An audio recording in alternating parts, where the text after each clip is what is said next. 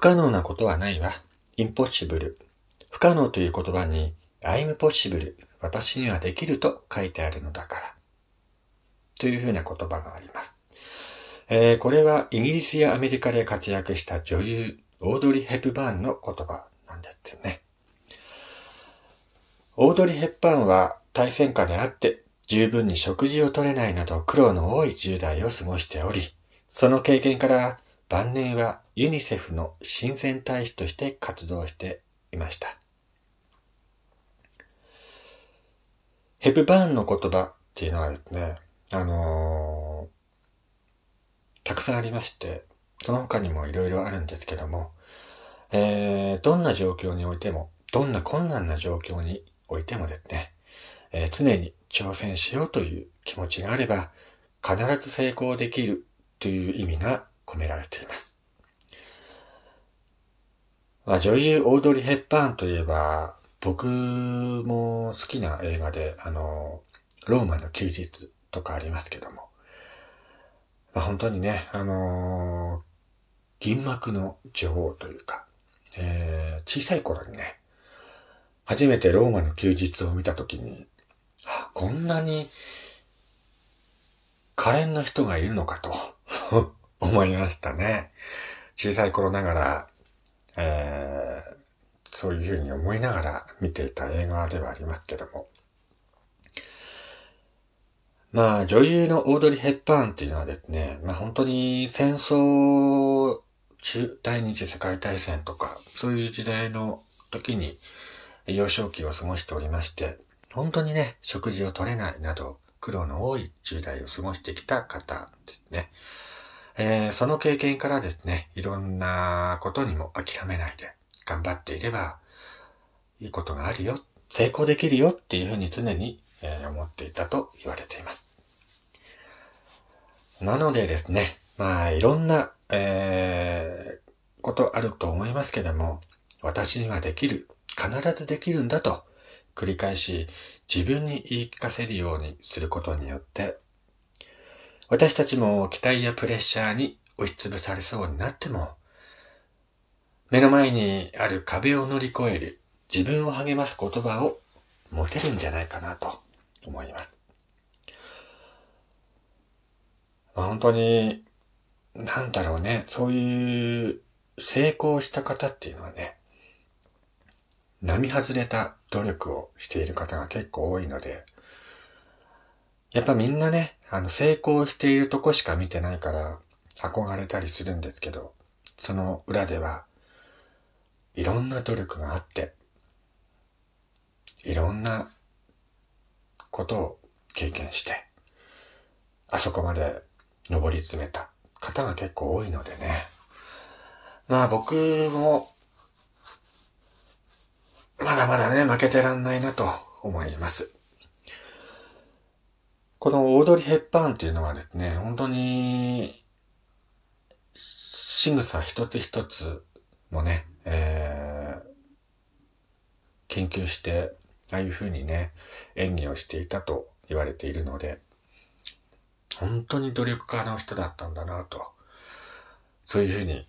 思うこともあるんですけども。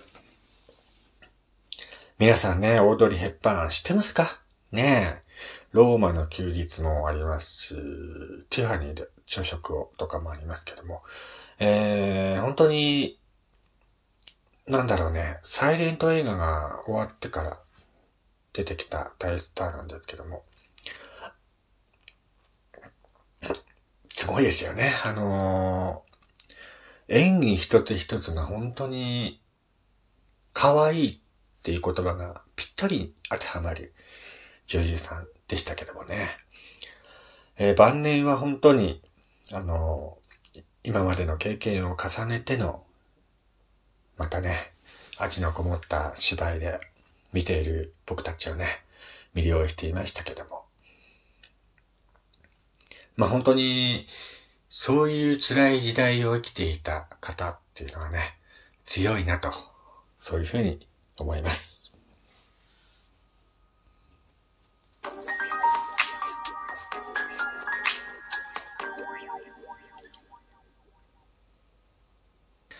はい、どうも皆さん、こんにちは、こんばんは。やっさんです。えー、こちらの番組は私がゆるっとその時思いついたことを語るラジオ番組となっております。今回もどうもよろしくねということで。えー、あの、盛岡の中野橋に建設されている、今ね、着々と工事が進んでいますけども、えー、総合商、総合施設、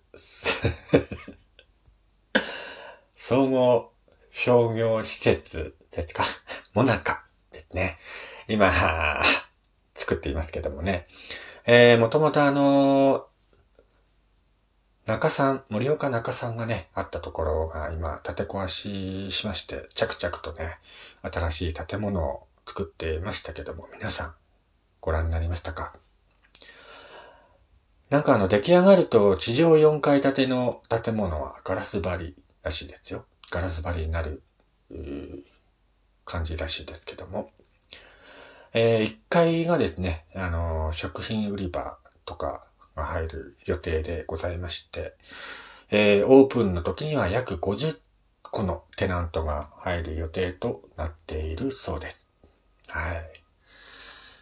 まあそこら辺はね、本当にあの、昔は中山がありまして、七区がありまして、ね、そこが建て壊しになって、えー、今新しく作っているそうなんですけども。なんかいろいろ入るみたいですね。1階に、まあ、食料店とか、2階にレストラン、100円ショップが入ったり、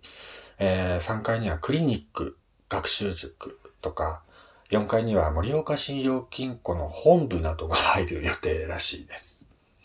えー、地下には約80台分の駐車場を作る予定らしいですね。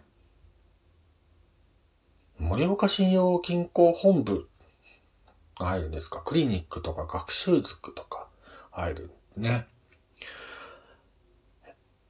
あれですね。イオンとはまた違った感じのね、中身になるみたいですけども。塾、クリニック、病院とか入るんですか？へえ、すごいね。まあ、お買い物ができるね、あの、ところもあるみたいなんですけども、えー、まあ、多くの人が休憩できる共有スペースとかね、えー、作られたり、岩手銀行赤レンガ館をイメージした壁とか、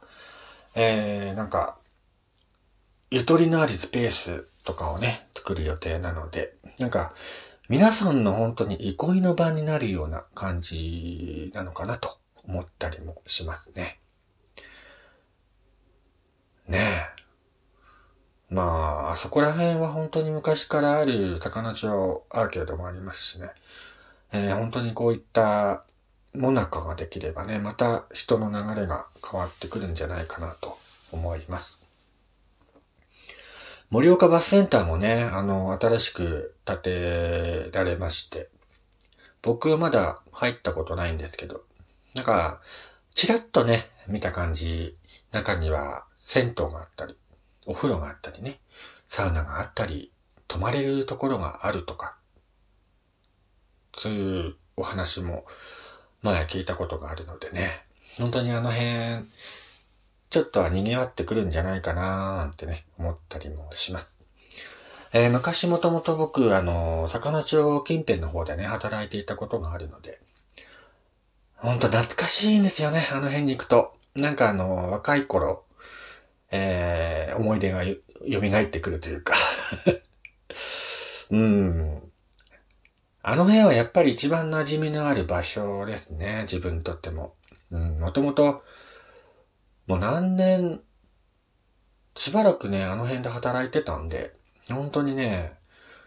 馴染みのある景色というか、うん、自分の本当に、なんだろうな、いろんな思い出が